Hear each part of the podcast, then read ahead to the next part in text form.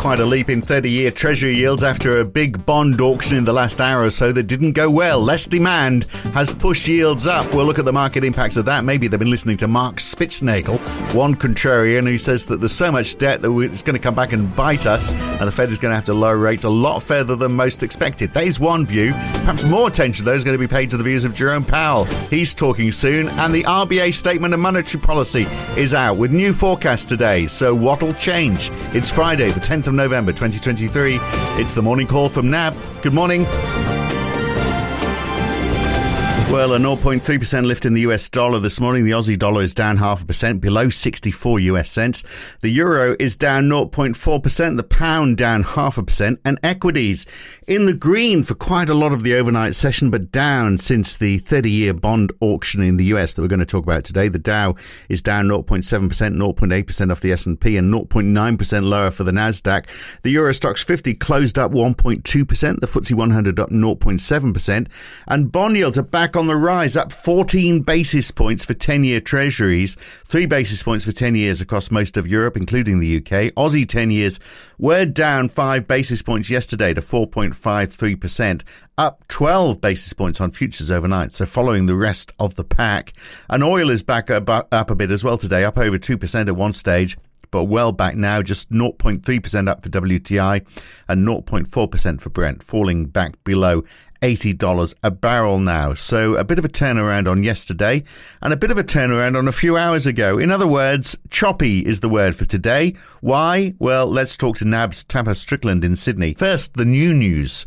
Tapas. $24 billion worth of 30 year bonds went up for auction. Not as popular as they would have liked, I think. A yield of 4.769%. So what do you make out of that? I mean, it's certainly pushed 30 year yields higher overall, hasn't it? And, you know, in fact, right across the yield curve. Good morning, Phil. Yes, uh, going into today, there wasn't too much in the way of events, but that 30 year auction uh, was not well, well received and drew weaker than expected demand. And you can clearly see that. As you noted, uh, it had a draw of 4.769%, um, but that's versus a pre sale when issued at 4.716%. So um, obviously drew at a much higher yield than it went into. Um, and interestingly, the bid to cover on the sale was also pretty soft at 2.24 from 2.35 in the prior. And so that just shows you the demand for duration at current yields, just given the rally we have seen in bonds, is just not there to the same extent.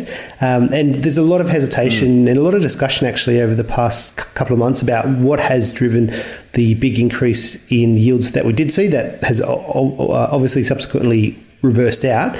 Um, some notion of that was due to a higher term premium, given that the US government budget deficit was running at say minus 7% of GDP uh, and it was just thought then that maybe that was requiring a higher premium uh, for people to buy US Treasury debt and at least this 30 year auction yeah. does play into that view as well. Um, it also potentially says maybe we're past the rally in terms of where bonds could rally in the current environment without a significant change in the economic outlook. Because um, after all, we've rallied some 50 basis points in terms of yields um, for the 10 year over the past week and a half. And that's quite a large rally. And uh, I guess this is just one check in regards to that rally without a significant change in the economic outlook. So 30 years is a long way away as well, isn't it? So it carries a certain amount of risk, doesn't it? Maybe some of them are listening to Mark, Mark Spitznagel uh, from uh, Universa Investments talking on Bloomberg. He said, you know, we're in this brief Goldilocks period right now. So we've got rates on hold, we've got shares rising. But next year, he's uh, saying Father Bear is going to come home unannounced. The lag effect of uh, those high rates, because we're you know, carrying so much debt is going to come home to roost. There's going to be recession. Central banks will have to go back to easing, maybe getting back down to zero. And that's when the share market plummets. You know, shares will keep rising to that point. That's one theory that's out there. Maybe that scared a few people off. Yeah, well, I can't really speak to that view, but when you do look at uh, at Fed funds pricing, for instance, then uh, over the past week you've seen uh, US Fed funds pricing in those cuts for 2024. So at the moment, there's about 87 basis points worth of cuts priced in there. So there has been a little bit of a change in view over the past uh, week, uh, just given we did have that softer than expected payrolls last week out there. Um, I think some of the hesitation may have also come because Powell speaks uh, in an hour as well, so maybe a little bit of hesitation in terms of what he would have to say, and then also just going into the weekend, just given the uncertainty going on as well in terms of geopolitical events. Yeah, well, maybe, but we, I mean, we've had Bostic and Barkin, haven't we? Yeah, speaking overnight as well. Uh, and they've both been sounding dovish, haven't they? So Barkin saying in aggregate, we're not seeing the full effects of policy. So the lag effect, in other words, is what he's saying, isn't it? And we're hearing more and more of that from the Fed. You know, central bankers definitely have changed their tone in the last week or so, haven't they?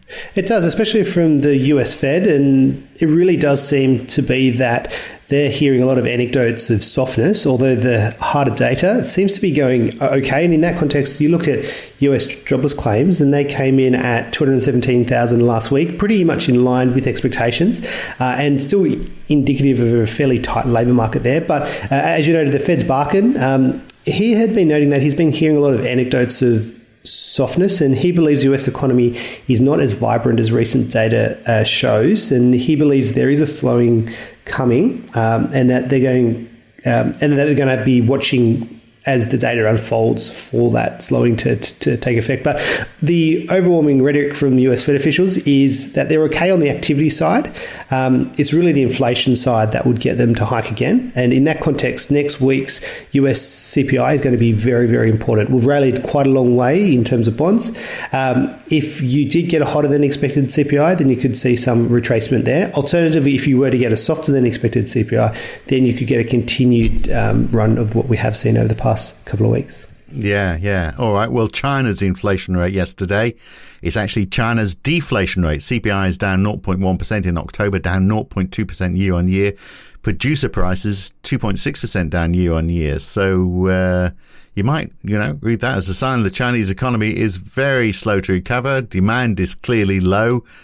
Uh, and yet, you know, for a chunk of the session overnight, the Aussie dollar was uh, was until actually until that thirty year bond yield was one of the best performers overnight. Uh, so I'm not quite sure why that is. But there is a bit of a divergence uh, with what's going on with the Chinese data, what's going on with commodities. So.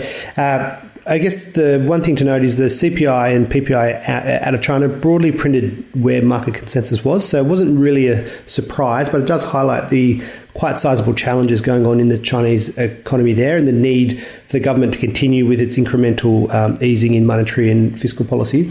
Uh, but then you look at the iron ore price and it's currently fetching, what, $125 a tonne? Uh, it doesn't really strike you as. Um, as uh, overwhelming weakness going on in the Chinese economy, just a lot of uncertainty going on at the moment. And in that context, we do get uh, the Chinese activity data next week, which is going to be looked at quite closely, just given the PMIs recently have all come in softer, and also the trade data was pretty mixed earlier this week as well. And have you got a theory about oil, which it really is, up one day, down the next? Uh, it seems to be a bit all over the place, doesn't it? Yeah, it, it is. It is just pretty, pretty choppy. I think. Um, I'm, I'm, not an oil analyst, but the headlines out there do, do suggest just some uncertainty around the demand outlook and also some notion that OPEC Plus members um, may become a bit more um, vocal about enforcing some of the supply cuts that they have pledged. Um, it was noted previously that um, although those supply cuts have been pledged, uh, OPEC plus members had been um, running okay in terms of supply into the market. So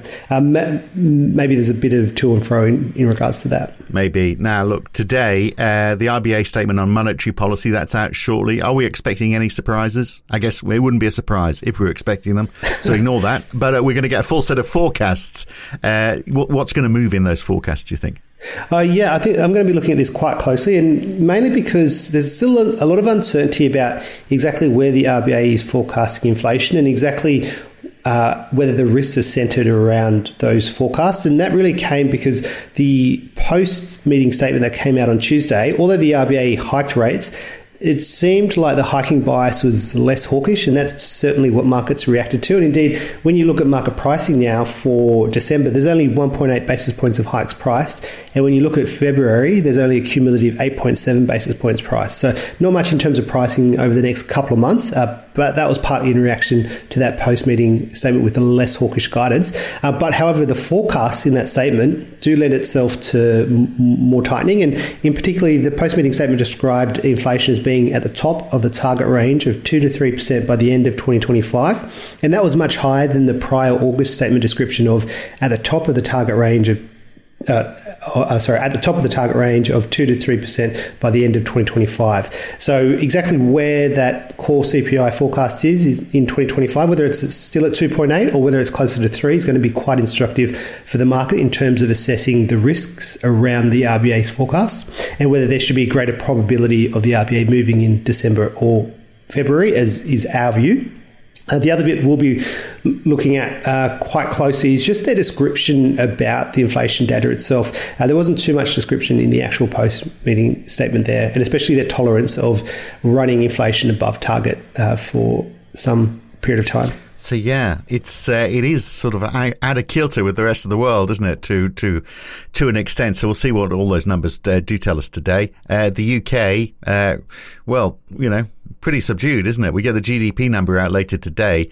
Uh, year on year, last time they're at 0.5 percent. The expectation is quarter on quarter a contraction of 0.1 So um, you know, with all with that and all this dovish US talk, I mean, it's very safe, isn't it, to assume that the Bank of England is completely done now? I'm not sure whether it's safe to say they're completely done. Again, it's going to really depend on the inflation data. I think central banks have seen enough on the activity side, uh, and they're willing to wait it out until inflation does come back down more meaningfully. But if you were to get a re-acceleration in inflation, then that would kick off the hiking cycle again. So I think markets are going to be starting to transform more towards focusing on the inflation data rather than being so focused on the activity data. Right. Yeah.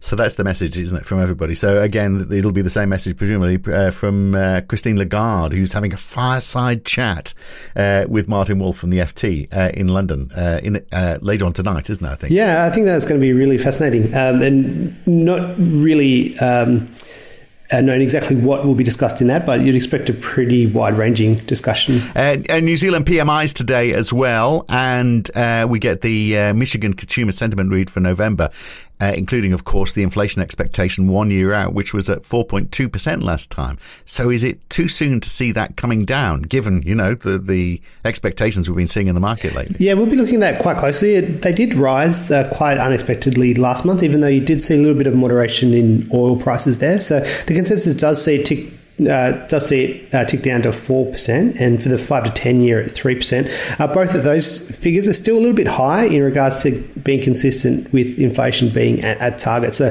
the Fed will be looking at that quite quite closely and whether that does tick down or whether it is remaining uh, a little bit ele- uh, a little bit elevated. All right. Okay, we'll let you go for now. Thank you, Tapas. We'll catch you again very soon. Cheers. Thanks, Phil. And that is it for now, but it's not it for the week because the weekend edition is out later today. I'm going to be talking to Sonia Strawman, NAB Executive Credit Risk, about how the housing sector is weathering higher interest rates and which business sectors are feeling the squeeze. And no surprise, like commercial real estate. It's really important to, to understand that commercial real estate is a very broad asset category. It's office, and um, and retail as well. But we're also seeing pressure in other sectors. So, what are those sectors? Well, Sonia has her ear to the ground. Uh, she's been talking to a lot of businesses and has some fascinating insights in this weekend's Morning Call Weekend Edition. So, tune in for that. And again, of course, Monday morning for the regular weekday edition of the Morning Call as well. I'll see you for either or both of those. I'm Phil W. for now. Thanks for listening.